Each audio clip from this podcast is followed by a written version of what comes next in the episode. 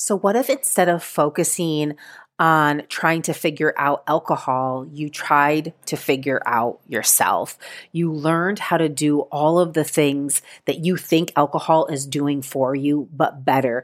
You tapped into really understanding what the messages from your body meant and how to use your emotions to your advantage and how to really expand your desires to get what it is you finally really want and have real, lasting, sustainable pleasure. That is possible for you, and it is all available to you in the self-study course, The Naturally Sober Woman. It is everything that I teach my one-on-one clients, but it is compact for you, lifetime access on demand at a super affordable price, available to you right now. You're going to go to my website, marywagstaffcoach.com. Right there, it'll say self-study course, or follow the link in the show notes right here. Get in there. One short video, just the welcome ceremony. There's a beautiful commencement ceremony that really anchors you into your intention for wanting to make this change into your life, will change your life forever. It'll put you on a trajectory of new possibility, because the bigger your desire is, the easier it's going to be to say goodbye to alcohol. So go on over to my website, get inside of The Naturally Sober Woman, and I will see you in there. Do you ever feel like you're outgrowing alcohol, that you are longing for a deeper connection to life? If alcohol is keeping you playing small and feels like the one area you just can't figure out, you are in the right place. Hi, my name is Mary Wagstaff. I'm a holistic alcohol coach who ended a 20-year relationship to alcohol without labels, counting days, or ever making excuses. Now I help powerful women just like you eliminate their desire to drink on their own terms.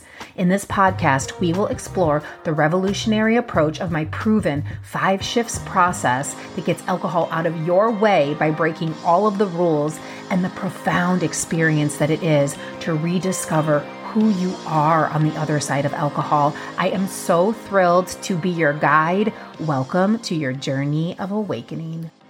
Welcome back to the show, my beautiful listeners. Thank you so much for being here. You are in for such an amazing treat today. I'm just so thrilled to be able to offer this and have this amazing woman, sister, friend, colleague, client, and cosmic queen, Nura Rochelle, back on the show in kind of a different context, offering to us her beautiful wisdom and deep knowledge of all that is happening in the world of astrology and how it can relate to us practically in not only our relationship to alcohol, but what we are going to focus a little bit on today is shifting from conformity to self-authority. So welcome, Nura. Hello, Mary. Oh my gosh, I love this topic so much. I'm so excited to be able to converse with you about it and just see how everything relates with the astrology. There's just so much in the field, as I'm sure everyone is feeling. Yeah, totally. I would love for you to just start, because some people are really into astrology. I think some people know their zodiac sign, their sun sign, and maybe a lot of my listeners, because I do talk about the lunar wisdom and lunar implications quite a bit, probably know a little bit about that. But can you just maybe briefly give everyone an understanding of how you use astrology to inform your everyday living? Absolutely.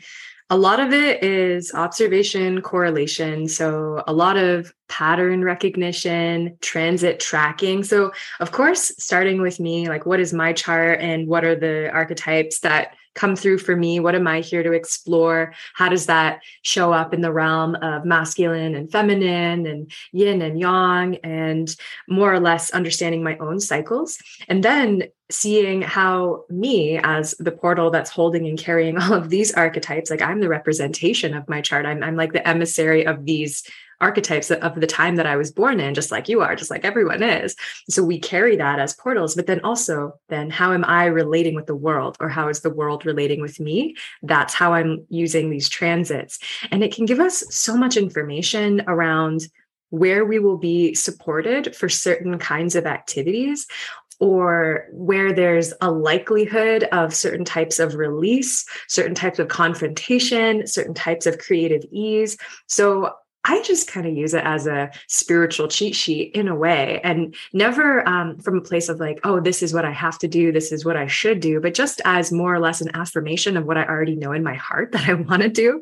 And I'm just seeing it validated and affirmed. And it feels a lot like a conversation with God goddess in a way, and really seeing these planets as divine messengers, divine emissaries for how do I get to do conscious evolution? Knowing that I'm not alone, knowing that I didn't come here to face this journey all by myself.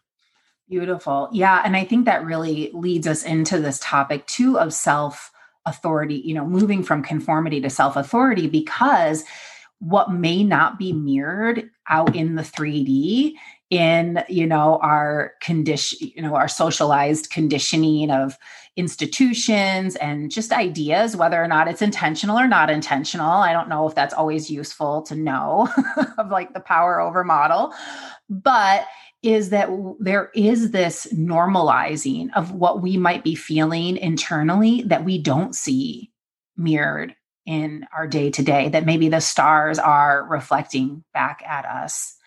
So absolutely. That's so beautiful.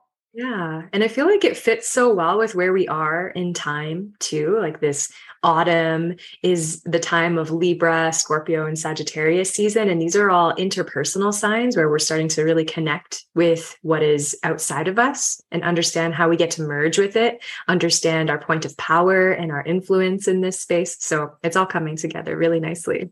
Yeah, I did a little oracle reading a couple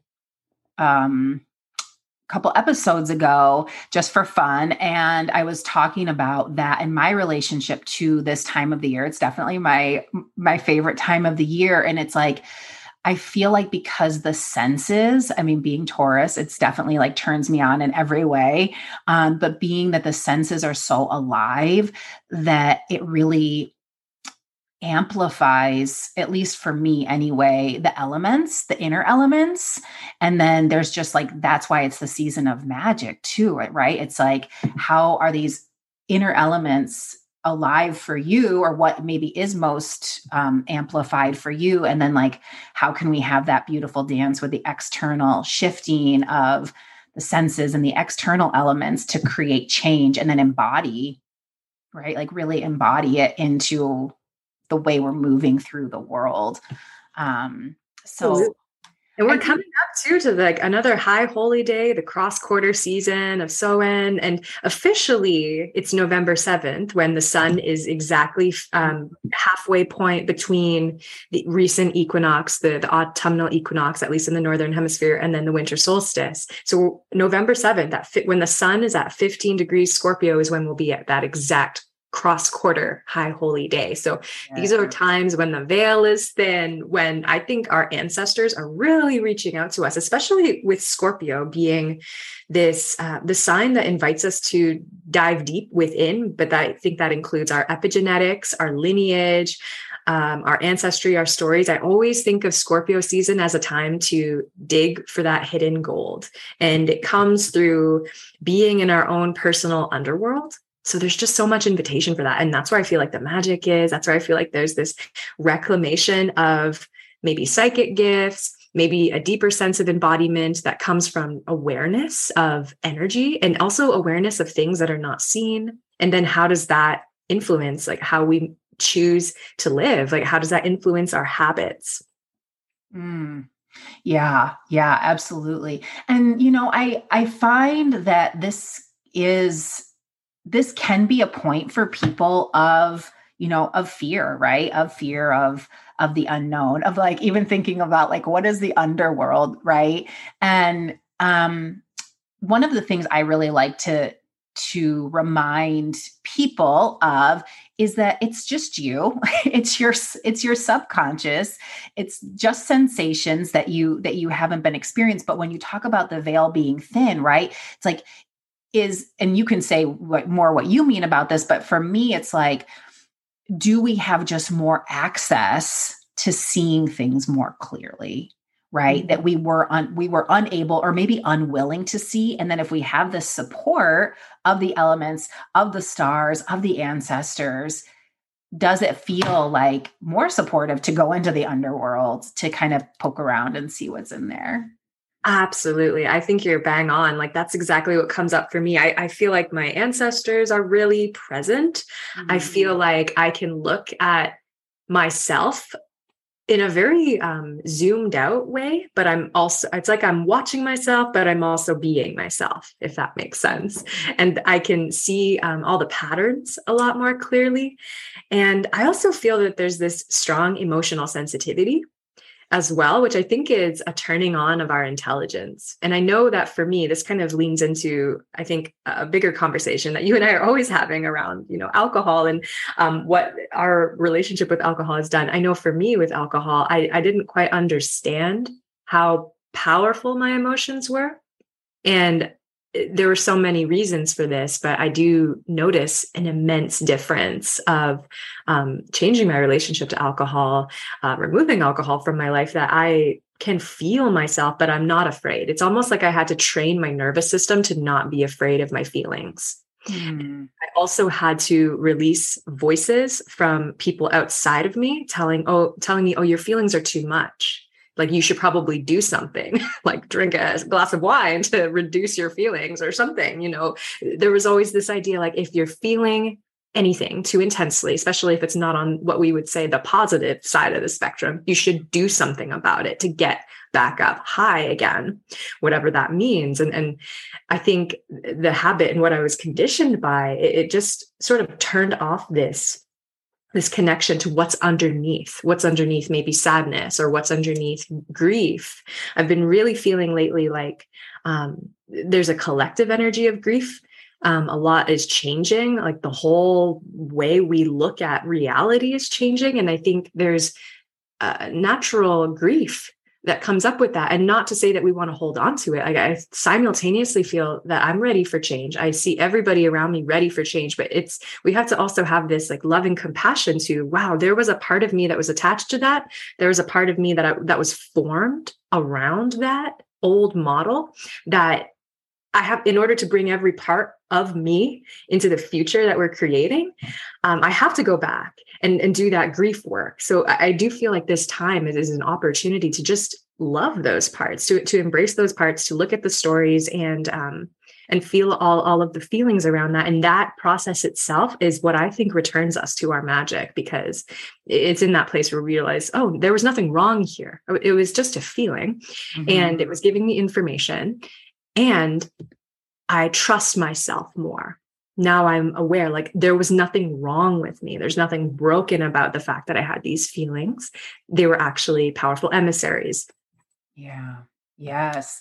Yes. And there was nothing wrong with trying to solve it with some tools, with what you had access to either, right? Like, it's like we go down one road and we're like, okay, that wasn't working. So like, let me go down this other road and find out. Right. But I think as we age and we our access to our wisdom, like we generate more wisdom, that that we do build confidence in new ways, because we generate evidence that, like, oh, I have done this here. And I really encourage people to look in their life for the evidence of what that exists, of what they want to change, like where they've already done it. Now, it might be with a different subject matter, but it's like being social or vulnerable or, you know, being emotional or being present, like whatever it is they feel like they need, like to change their relationship to alcohol that they might feel confident or they might feel like they're lacking. It's like, I bet you it exists in some other you have evidence of it in some other form of your life. And so when we can tap into that, sometimes it's just these unexamined inquiries of self where it's like, oh yeah, I have done that there. Okay. Got it. Right. So we just have to like shift the perspective to look for it in another place. Because I really do believe, and I know you believe this too, that we already have everything inside of us. Like you said, like, I'm not broken. My emotions are here for a reason. It's like, we were given literally all of the tools. What I believe though, is it's the cultivation of them the cultivation of those tools that we've been missing, right? We know how to kind of cultivate our learning and our intelligence in some ways, but it's cultivating the wisdom, the intuition, the emotional intelligence that hasn't been mirrored. And maybe it was mirrored at some point. I don't really know. I didn't really live in a time like that, but it's definitely growing in necessity.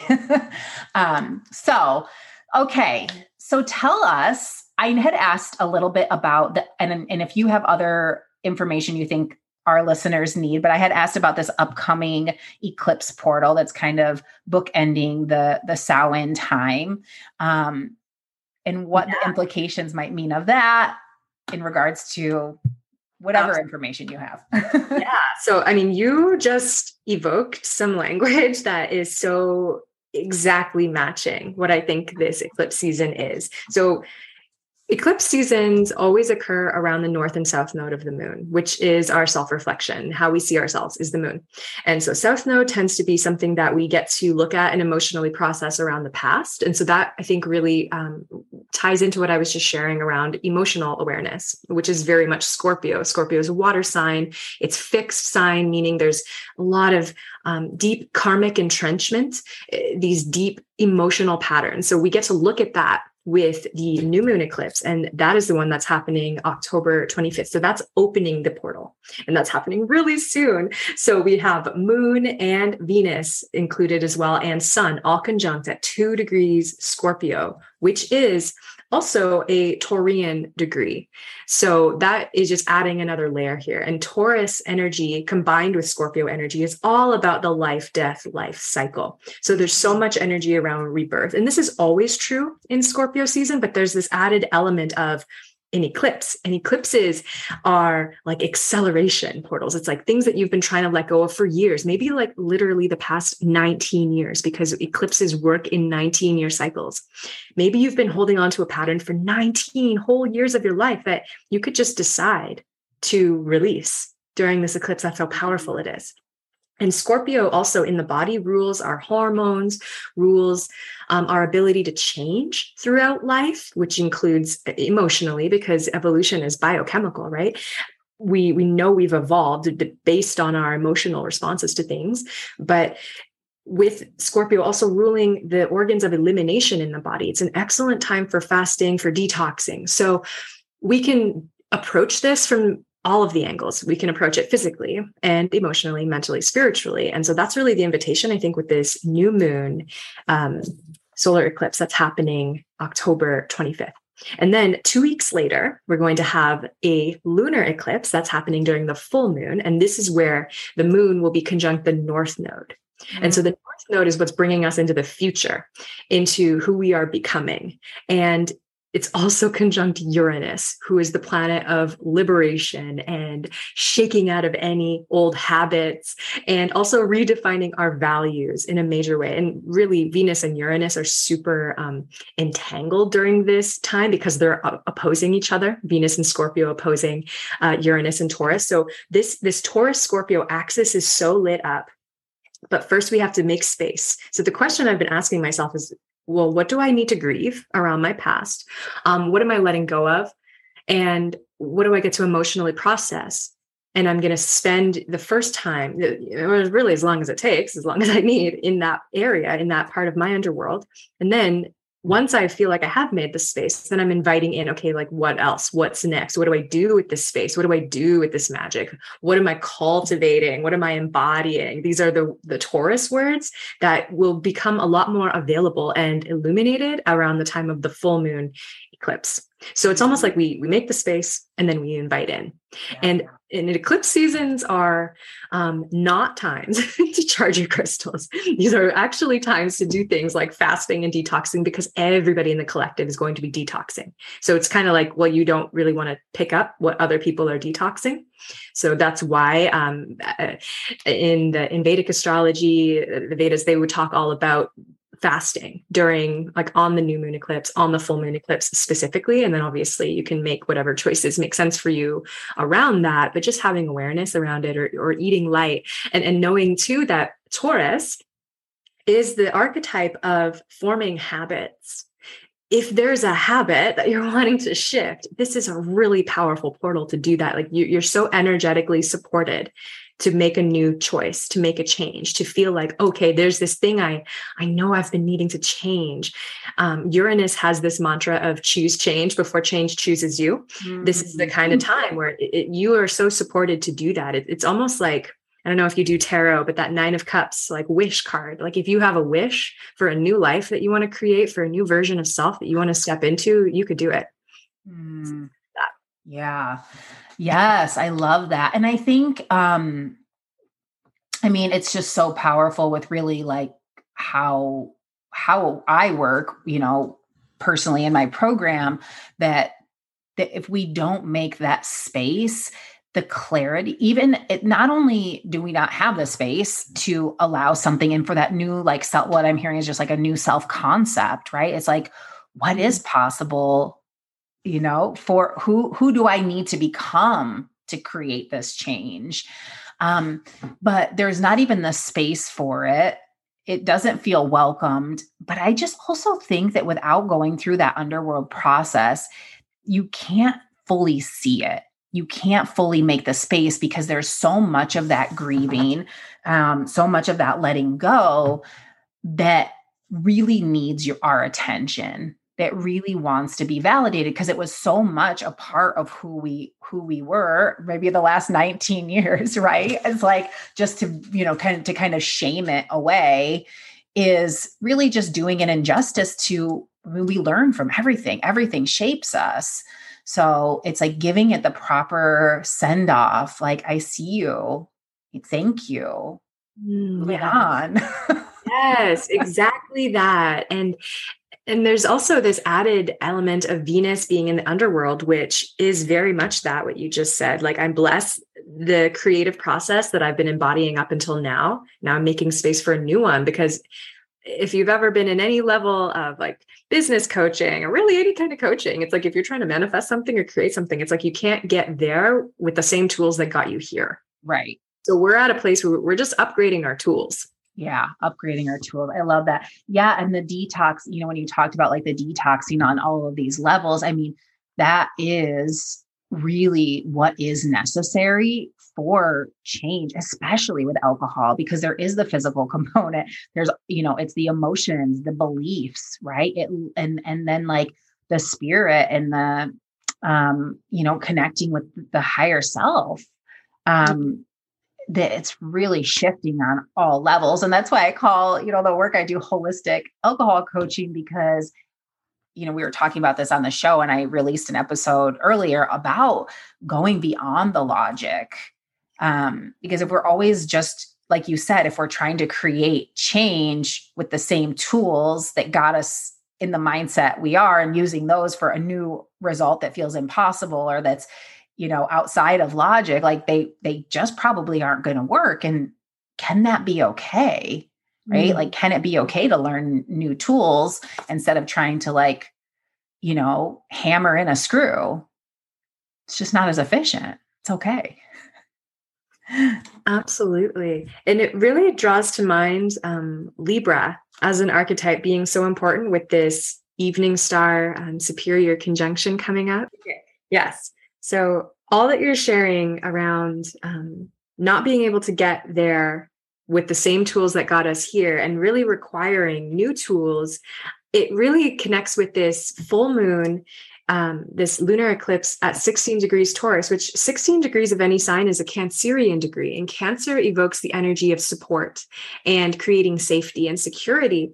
And now coming to Libra, where that ties in, we're in this shift between morning star and evening star of Venus, and her star point is going to form in Libra, which gives us this opportunity to actually lean in, like reach out and lean in to others around you, maybe who've already made the journey. We're in a Capricorn metagoddess cycle, which just means like that's this overall Venus cycle, this 19-month cycle that we're in. And Capricorn is all about the wisdom elders, the wisdom keepers, the people who have already been there, done that, who have made this journey.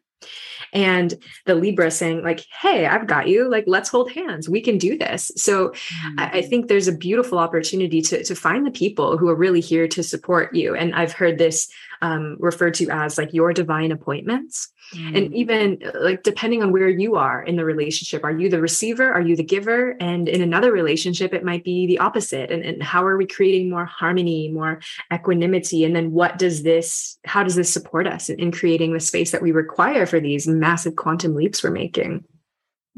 Yeah, I think that piece is so important. And I talked about this a little bit on a podcast once, and maybe we've even talked about it, I don't know, but this, like, the wound of independence. Mm-hmm.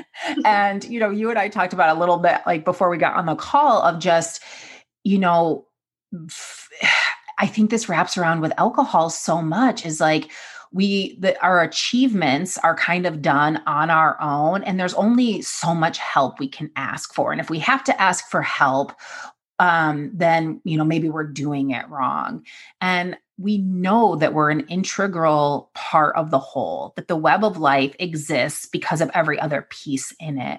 And I really see this as another part of our conscious evolution, is being in more harmonious relationships with what my medicine is, what your medicine is, what my gifts are, what your gifts are, and as a reciprocal relationship, but not, a hierarchy, not a power over. And I just think it's the relationship piece of evolution is so important. And I think that the disconnection that so many people are feeling with alcohol, or just with anything in life, like connection to the divine, is a huge piece of why we fill the void with alcohol, right? Mm-hmm. And like, we can find that, you were saying it earlier, like we can find that through other people, and that might be in a supportive role, or absolutely needing support, right? Absolutely. I love that phrase, like the wound of independence. That speaks a lot to Chiron, the wounded healer, in Aries, which is the sign of the individual, the person who is, doing it on their own. And sometimes it makes me think of the warrior who feels that they have to take on the burden of the whole world on their shoulders and do it all by themselves. And the opposite of Aries is Libra. And so there's always this energy of balance. Like, we have to take these times to come into our own heart and our own will. And what is it that I'm creating? What do I desire? What is my journey? What am I here for? Who am I becoming? All of these me, my, I questions. But then there is a time when we're like, okay, I figured that out. And now it's about expanding that, or, just stretching it a little bit to see, like, okay, now what are we here to create together? And so there's this constant back and forth, it feels like, and this Venus star point in Libra, I think is going to really shift that for a lot of people. I think collectively we'll see a lot more, maybe diplomacy or conversations between different factions, people with different opinions, because of this awareness, like, we need to come together. And that, I think, is applicable in our family lives, in our communities, and then, of course, in the whole world. And it's like everything, it starts with us. But at the same time, you ask that question, like, why can't I figure this out on my own? It's like, well, you don't have to. Yeah, that was never. Yes, exactly. When is that Venus star point with Libra? It's happening right before this eclipse season. So October 22nd, we have the Sun and Venus conjoining at 29 degrees Libra. So this is the superior conjunction. This is when Venus is conjunct the Sun, but as far away from Earth as can be. So on the opposite side of the Sun, and in itself, it also carries kind of a full moon energy, because it's Venus at her farthest away point. And so there tends to be this opportunity to actually reach out and receive maybe spiritual guidance, or from our higher selves, or maybe even more beauty in the relationship space. Mm-hmm. So it's a time, like, a lot of people might be changing their relationships. And it's good. It's all good. Like, when we change our relationship to alcohol, when we change our relationship to ourselves, to our partners, to our families, like, it's not bad. Like, it's only good. And I think this is where the self-trust piece comes in. And this is, I think, self-trust is what leads us to self-authority. And it all is connected here. Like, if we can heal our relationship to ourselves, we can heal our relationship to every other element of life. Oh my gosh. Yes, absolutely. Can you talk a little bit about Venus? Because I know that this is something that's very important to you. It's been something very important in my life and, you know, guiding me in a lot of my own personal inquiries. But like when there's the star point, can you just talk a little bit about like the time frame of that and just let people know what the implications of Venus and her star point are? And maybe if they hear that again or watch out for it. Yes. So Venus goes through 19-month cycles. So they begin when Venus is conjunct the sun while she's retrograde, which happens once every 19 months. And then within that time span, it's basically this cycle is divided into two phases. First phase is morning star. So that's when you wake up in the morning and see Venus rising before the sun. That's the morning star phase. And then right now where we are, we're in this middle of the time. So it's been about 9 months or so in between the beginning of the cycle. So we're at midpoint of the cycle, where Venus is in the underworld, where we can't see her. We can't see her in the morning. We can't see her in the evening. She's in the underworld. And so she's going through this creative relational recalibration. This happens once every 19 months. And so then in December, she's going to rise as an evening star, and she will be in the evening star phase for the following about 8 months after that, until she starts a new cycle next August in 2023. So it's always this shift back and forth, morning star, evening star. But in between the morning and the evening star, she has these times of the underworld where you can't see her. And those are where we essentially are just pressing the reset button on everything that Venus represents. And so to everybody, she's going to have a little bit of a different representation. If you're a highly Venusian being, you probably notice like, oh, Venus presents in my money story, Venus presents in my relationship story, in my creative story, but also in my embodiment of the divine feminine. So there might be one part of that that's more prominent for you, but really she's all of those things. And so her journey is so empowering, because you can start to feel into, well, what is shifting? What is growing? What am I healing and clearing in relation to all of these parts in my money, my body, my values, who I am as a woman or a man? It's not about gender, but just the energy of the divine feminine. Yes. Oh my gosh. I know. And I think about this reset, right? It's like, there are these natural pauses that we have, you know, we see in the earth during different seasons, you know, in the moon, there's a brief dark moon phase. And it is this opportunity to, yeah, I love that. Like push the reset button. And, I just think give yourself permission to not have to figure it out and really be in just like deep curiosity and in the living of life without an agenda. I mean, that sounds great to me right now. Yeah. I'm with you there. It's like not figuring it out, but feeling it out, just being it out. Like it's, yes. And that's really where the magic happens anyways. I know. And yeah. And it's like, you might realize like, oh, I just want to stay in this space more often. I'm just going to ask you one clarification question for my own sake. So when she has the superior conjunction on the 22nd of October, does she stay there then?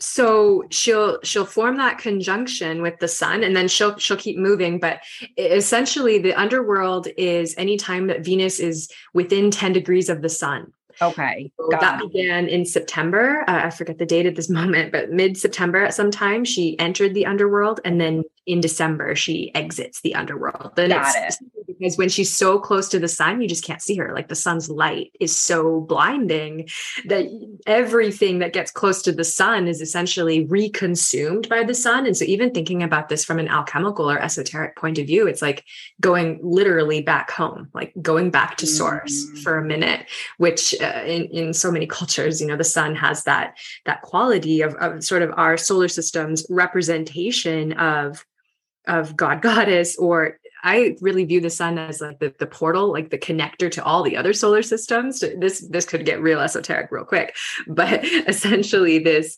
reconfiguration with spirit. And so almost re-spiritualizing our values and re-spiritualizing our relationships. So it's almost like this invitation, like it's got to grow or it's got to go. That tends to happen a lot with the superior conjunction. It's like you calibrate up or you calibrate out. of certain relationships of all kinds. So yeah, it's a really powerful space. So if something like that's happening for you, like, don't be alarmed. It's all by design. And then usually the dust starts to settle again once she rises as an evening star, and we're a little bit more secure in our relationships again, because we've undergone the reset. Mm-hmm. And that'll be December 1st of this year, 2022. Yeah. So really potent energy starting on October 22nd. And, you know, this was one of the reasons that I wanted Nura to come on to bless us all with her wisdom and her grace. But I personally had a really challenging time during the last eclipse portal, which was in May, right? Mm-hmm. Yeah. During Taurus season. Yeah. So it was like, it really crushed me, and I didn't listen to Nura's wisdom during that time to like clear my calendar. And Matthew had some wisdom during that time too, and I didn't take anyone's advice. But I learned a great deal from it. And I do think that these implications are outside of reason and logic sometimes. Like, although we see these patterns and they repeat, but the thing I love about astrology is it's not, you know, it is in our day today, but it's not something that we are indoctrinated in, you know, as a tool for learning. But these are huge, huge, like, energy shifts that absolutely have an impact on us. And, you know, Nura, like you were saying, it's like, it's not about controlling you, but informing what might be actually happening, because we know the moon controls the tides. We know that we are made of water, right? We know that there is an impact. We know the sun is our source of life. So how could everything else not be also informing? Yeah, absolutely. Energetically. Yeah, that's one of the biggest arguments for astrology that I have whenever anybody's in doubt, although I've long since released the need to prove it to anybody because it's just so apparent to me. But it's like, it's just part of nature, and it's just part of these natural cycles, and we're just observing them. We correlate them. And it's one of my favorite mentors, Caitlin Castell. She's also queen of the Venus mysteries. And she always says, the mysteries inform us just as we inform the mysteries. So it's always this back and forth. So I really view that as like, we are informed by astrology, but we also inform it. Like we add to these archetypes, like what somebody else maybe has said before about Scorpio, about Libra. It's like, those might be true, and there's still more. Like, it's what you add to it. It's what you experience of it. So that's why whenever somebody is using astrology to make any sort of change in their life, I'm such an advocate for journaling. I'm such an advocate for asking questions and almost using the chart to ask the right questions, not give an answer. But if you can use the chart to ask the right questions, because I'm like, oh, okay, there's something over here. That's where we want to look. And now from that place, like reaching from within yourself to provide the answer rather than the other way around. Yes. Yeah, that's perfect. That's so good. So, you know, I think that this theme, I just like highlighted this sentence. It's gotta grow or it's gotta go. And how can you tie that into, this idea of self-authority versus moving from conformity to self-authority? How do you see this right now? It's all so integrated. I feel like everything that we shared, particularly around, you know, the Libra energy of like, what is our relationship with other people? Is there codependency? And just being curious about that and compassionate about that. There's a lot of reasons why codependent patterns form. So not shaming that, but just asking like, is there another way to approach this relationship? What is my influence in this dynamic? I think that's a big part of it. If we look to another one of the air signs, and air signs are all about relationship, we have Saturn in Aquarius right now. And we also have Mars in Gemini. So we actually have this massive air energy that's just inviting a new influx of ideas, but that's also shifting our relationship patterns. So how this all comes back to conformity to self-authority. It's as though we are freeing ourselves from mental slavery is really what I see it as. It's like, we're just coming out of the box, and it's not that we need to demonize the box, although some may, some do, some are, but we're just coming out of it. And we're realizing like, it's come almost like, is it Pluto's cave or Plato's cave? There we go. Not Pluto. Although Pluto doesn't. Maybe it is. You know, it's like, you don't even know what you're missing until you just see something from another angle. And I feel like that's what the opportunity of this time is to step outside of our own limitations. And that requires the self-trust. It's like, I trust myself to make good choices. I trust myself that even if I'm in a different place, I'm in a different landscape, I'm traversing a different sort of mental awareness. Like I trust myself to still make good choices, even when I don't know, even when I can't figure out, I can feel it out. So these kinds of statements have been my mantra. And I feel like we conform when we're afraid, when we don't know what's going on. And this is where self-trust is so important, because we can't make changes when we're afraid. We can't be creative when we're afraid. Like we'll just keep repeating the same old thing because that's what we know. And that's really essentially what fear is. It's like staying in the familiar, staying in the known. If you already know the results of a certain habit or an action, it's just going to give you the same results over and over again. But it's like when you're in that curiosity, when you can trust yourself, like I make good decisions, like me, the essence that is me, that is the observer of my mind, that is not my mind, you know, just watching my mind. Like I make good choices. And when you connect with that part of yourself, it makes it so much easier to make decisions, to commit to something in a different way. And then comes conviction. Like, then you're like, oh, well, this is my path. This is my purpose. Like I am bound to this path and this purpose because it's so aligned with my truest essence that I don't even really have the option to conform anymore. Like it's not even an option because I'm committed to what I came here to do, to who I came here to be. And I trust that. And I trust myself. I trust myself. I trust myself. It's just, those are the kind of affirmations that I think are the invitation with this air trine with the Libra, Gemini, and Aquarius. It's like, we are jumping out of this box. We're jumping out of the matrix or whatever words you want to call it. And we're just creating something new and we can't create from the place of fear. Mm-hmm. We create from faith, from freedom, from trust. Yes. Oh my gosh. Yes. This is so good. I love that. It's not an option. It's no longer an option to conform because I'm here for something different. Mm-hmm. Yeah.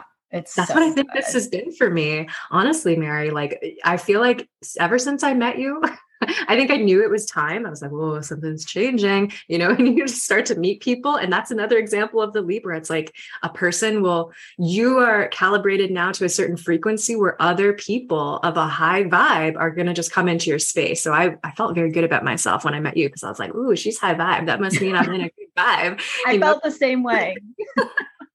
Yeah. And that's the air. So that's what I feel like is the option. So if you're in a place, you know, listening and you're like, oh, I want to see some changes. It's like, may it begin with me, get myself into the frequency that I know is where I feel good, where I create, and then just trust, like you're going to meet the people, you're going to attract the resources, you're going to find the support that you require to do what it is that you came here to do. Oh my gosh. Yeah. It's so good. But make sure you leave the house. Yes. Crucial. Say yes. Yeah. So it's like someone, I was hearing this, it was kind of like an unassuming person that was talking about the law of attraction, but he was talking about, you know, the law of action also, like to be in the manifestation mode. We also have to, you know, there are these principles of what creates, like what we need to create, which is, you know, motion, movement. There has to be an energy too. And I thought that was interesting because we can't forget that part. We have to do something, take actual action. Yeah. And the action could be as simple as saying yes to what somebody is inviting you to. Right. And then just seeing where that leads you. Yeah, exactly. Yeah. It doesn't have to be some big new like project or leap of faith. It could just be, take the pressure off a little bit. Simply saying yes. Yeah. That's been huge in my life is like, just starting to say yes. And, you know, I think this conversation is like being open to hearing new perspectives. I think that's a saying yes, you know? Okay. So if we want to take, and I know you talked about cleansing and that kind of stuff, but just to maybe kind of recap, if we want to take advantage of this upcoming energy, maybe starting on the 22nd, because I'm going to put this out now so people can have as much time to get in it as possible. What would your suggestion be, maybe for a ritual, maybe for, I don't know, what you're doing for yourself? Mm-hmm. Yeah, I intend to spend as much time as I can in daily journaling and meditation, because that's where it's at for me. That's what I recommend to all of my clients, because especially with Taurus being so highly activated, like Taurus is one of these polarities of the eclipse season. Taurus is about cultivating healthy habits. If you can cultivate something like a 5-minute meditation practice or a 5-minute journaling practice, you can do anything. You can do anything. You can change your relationship to your body, your health, your relationships. So it starts with the small things. It's like the micro actions are what create macro change. So you do these small things every day, over and over and over again, over time. And then all of a sudden you're a different person, right? So it can really, you can do that this eclipse season. So if there is something that you're like, oh, I've been really wanting to start this practice, and it could be brand new, or it could be coming back to something that you started once and then you stopped, like, you know, maybe if there's a yoga practice, something like that, like just start it again. Just commit to it at least for the 2 weeks. See what happens. See how it supports you in the underworld. It may not be the thing that you keep doing forever, but at least you've shown yourself, I can commit to this and I can allow myself to be changed. I can allow myself to grow by experimenting, by trying new things and coming out of my comfort zone, because we're essentially with the North Node in Taurus.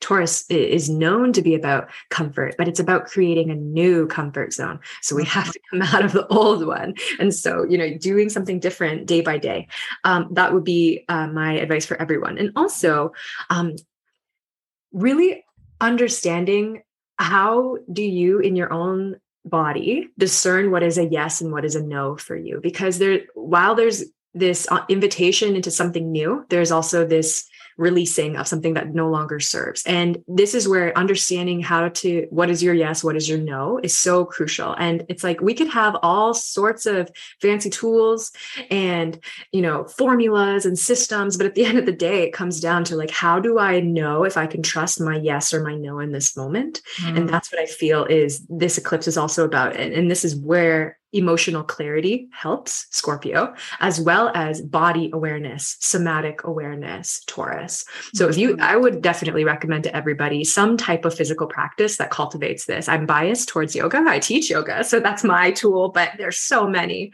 even, you know, going for walks, doing things like being barefoot on the ground outside every morning while you do your journaling, if it's, you know, weather permits, even if it's not, right? Even if it's cold, you know, shocking your system.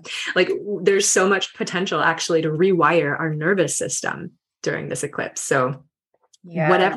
Whatever feels exciting to you as well, because Scorpio is the energy of the edge walker, feeling alive. It's like, if it doesn't make you feel alive, if it doesn't turn you on, why are you doing it? Yes. Thank you for that. And then do you just as like maybe a useful observation, like I had said this last eclipse portal, and I know that some of the energies are obviously different, but kind like because I was experiencing a lot of resistance and I wasn't doing it from the most graceful place, it really took me into the underworld of despair. So would it be useful for people to just be aware that there will be resistance, or what could people maybe expect on a more heightened energetic level? Well, absolutely. I mean, resistance, I think, is always going to come up whenever you're making a breakthrough. And I think celebrating it, like celebrate your resistance, like, oh, it's coming. Yep. Huge change coming. And maybe right now it's going to be a little bit unpleasant and uncomfortable, but trusting that process. And I would say, like the whole work of acceptance and embracing where you are, it can't be stated enough. It's, sometimes we need that. Like we need to meet the resistance to know just how big of a jump we're making. Many of you've probably heard of the book, The Big Leap by Gay Hendricks. He brings up the phenomena of the upper limit And the ceiling, like we will continually come back to the ceiling. And it's sort of a way of self-sabotage, but not from a place of like, you know, really trying to sabotage ourselves, but it's this fear. It just naturally, you know, wants to keep us safe. So where do you limit yourself? What is your upper limit? Can you be brave? Is there something that you could just take a chance with? And this is where I think support helps, because you sometimes need somebody to kind of hold you accountable or hold space for you while you're being brave, while you're making these big leaps, and really understand, like, there actually is no limit. Like the limit of how good you can feel, it can always increase as your consciousness evolves and expands. So it's like if you think you've got to this point in your life where you're like, oh, this is all there is for me. It's like, on one hand, yes, acceptance of what is perfect, because we need to be in a place of acceptance of what is in order to be with what is, love what is. And then from that place is where the growth happens. So it's like our container gets bigger. And what is uncomfortable, the comfort zone also expands. So all of this, yes, resistance tends to come up during eclipse season in general, but then also these are fixed signs, and fixed signs are the stickiest of all the signs because they're fixed, meaning this is karmically entrenched patterns from lifetime after lifetime after lifetime, generation after generation after generation. So you might be working through stuff that's not even yours. You might be working through stuff like that's your grandmothers. And I think even just having awareness of that, it's like, whoa, look what I'm doing. I'm holding so much. I'm doing so much. These patterns are so deeply ingrained epigenetically. How can I just really love myself and congratulate myself for all that I'm doing, and just meet myself where I am. Yeah. So welcome it in and know that it's an opportunity, to release it, because I don't believe that, you know, we deal with these patterns again and again and again when we aren't willing to just stop and like check them out, right? When we're not willing to welcome them in, because we can release patterns and potentially for good that then have this really huge, beautiful impact on our lives. And I think the impact on the world, on creating a more peaceful world for everyone. Absolutely. Yeah. I think we're all retraining our nervous system. Like there's a beautiful coach, her name is Sally Hardy, and she talks a lot about retraining the nervous system and how the number one thing that keeps us stuck in patterns is actually like trying to repress the nervous system response when we're traumatized or when we have a trigger come up. And how that's actually what keeps us stuck in the process. So it's not about repressing or like, because we can always find ways to turn off those triggers, to turn off those trauma responses. But actually the way we grow is by retraining our nervous system to feel safe during that response. So obviously if you were really in a space of danger, that's not what we're talking about here. It's more like where it's not dangerous. Like you're in a group of people at a party or something, and there's a trigger and a trauma response of anxiety, for example, but you're actually safe. So how could you be in that space to retrain your nervous system? Like, I am safe right now. Yeah. And whoa, maybe I'm getting sweaty. Maybe I'm starting to breathe heavy, but what can I do to regulate while I'm having this feeling, rather than maybe another alternative would have been to reach for a glass of wine or would have been to leave the party, right? Like what are your past ways of dealing with the triggers that come up? And then how can you retrain to actually hold space for more? And that's what I think the invitation is. And when I heard that, I was like, okay, Sally, we're doing some deep work here.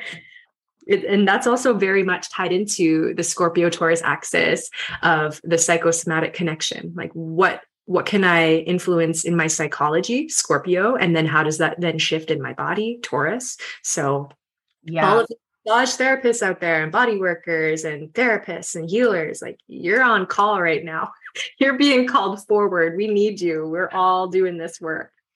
Right. Well, yeah. And that is kind of full circle to, you know, what you really had started talking about, which was, you know, starting in the descent, that we really have to move into that descent. And I think having knowledge for knowledge's sake, you know, knowing that these things are going to happen, looking at our patterns.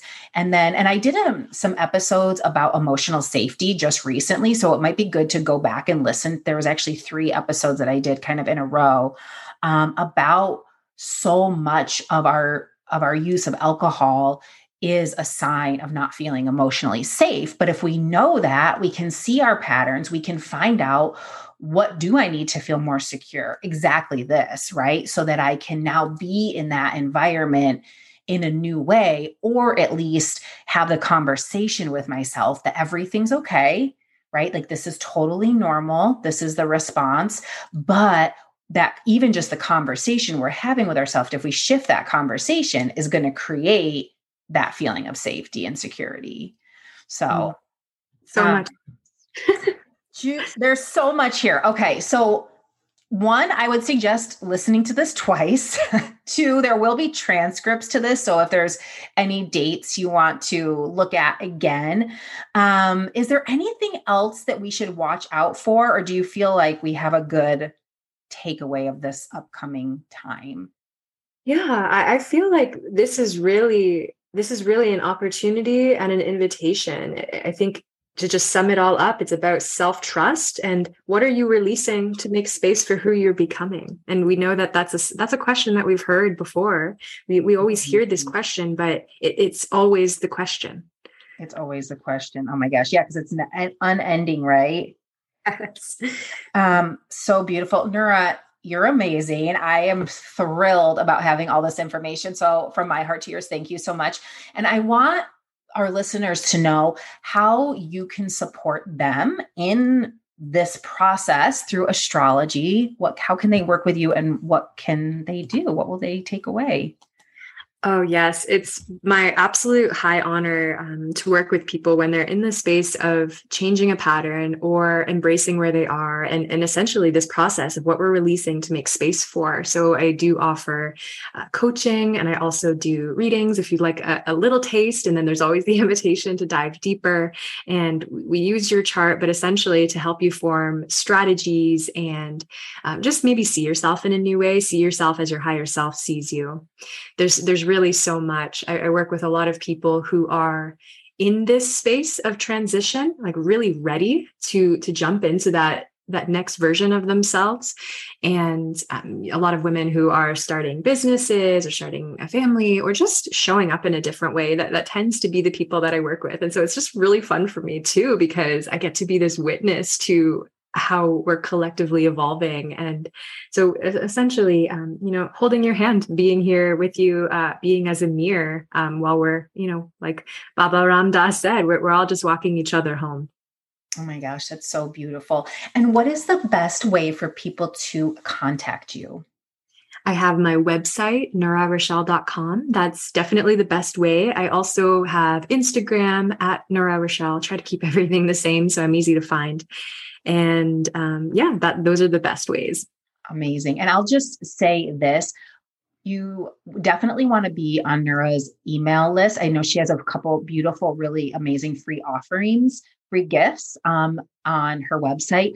But she also sends out, if this is interesting to you, or you're kind of, just getting into astrology regardless, or if you're an expert, she just has such a beautiful, different perspective. But your weekly forecasts, I think, are so powerful. So every week she does a video and sends that out that's on YouTube, and also that I find very informative, and they're short and digestible. So I would definitely get on her list for those things as well. Oh, yes. Amazing. Thank you so much, Mary. And thank you everyone for listening. And I really hope that this is helpful for you and valuable for you. It's been such an invaluable tool for me, seeing deeper into myself. And I'm happy to be able to offer anything that helps you see deeper into you in this beautiful eclipse portal, this underworld that we're all in together.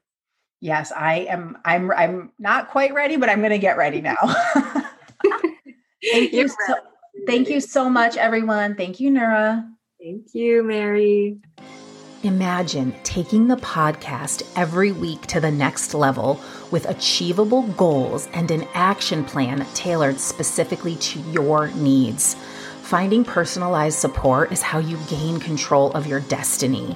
In my private one-on-one coaching program, Fast Track to Freedom from Alcohol, you get your own personal cheerleader, that's me, every week, helping you get clear, stay curious, and committed to what matters most versus resigning again and again to your habitual patterns. Every big change starts with one next step. Schedule a complimentary call with the link in the show notes or on my website, marywagstaffcoach.com, to get a new perspective on an old habit.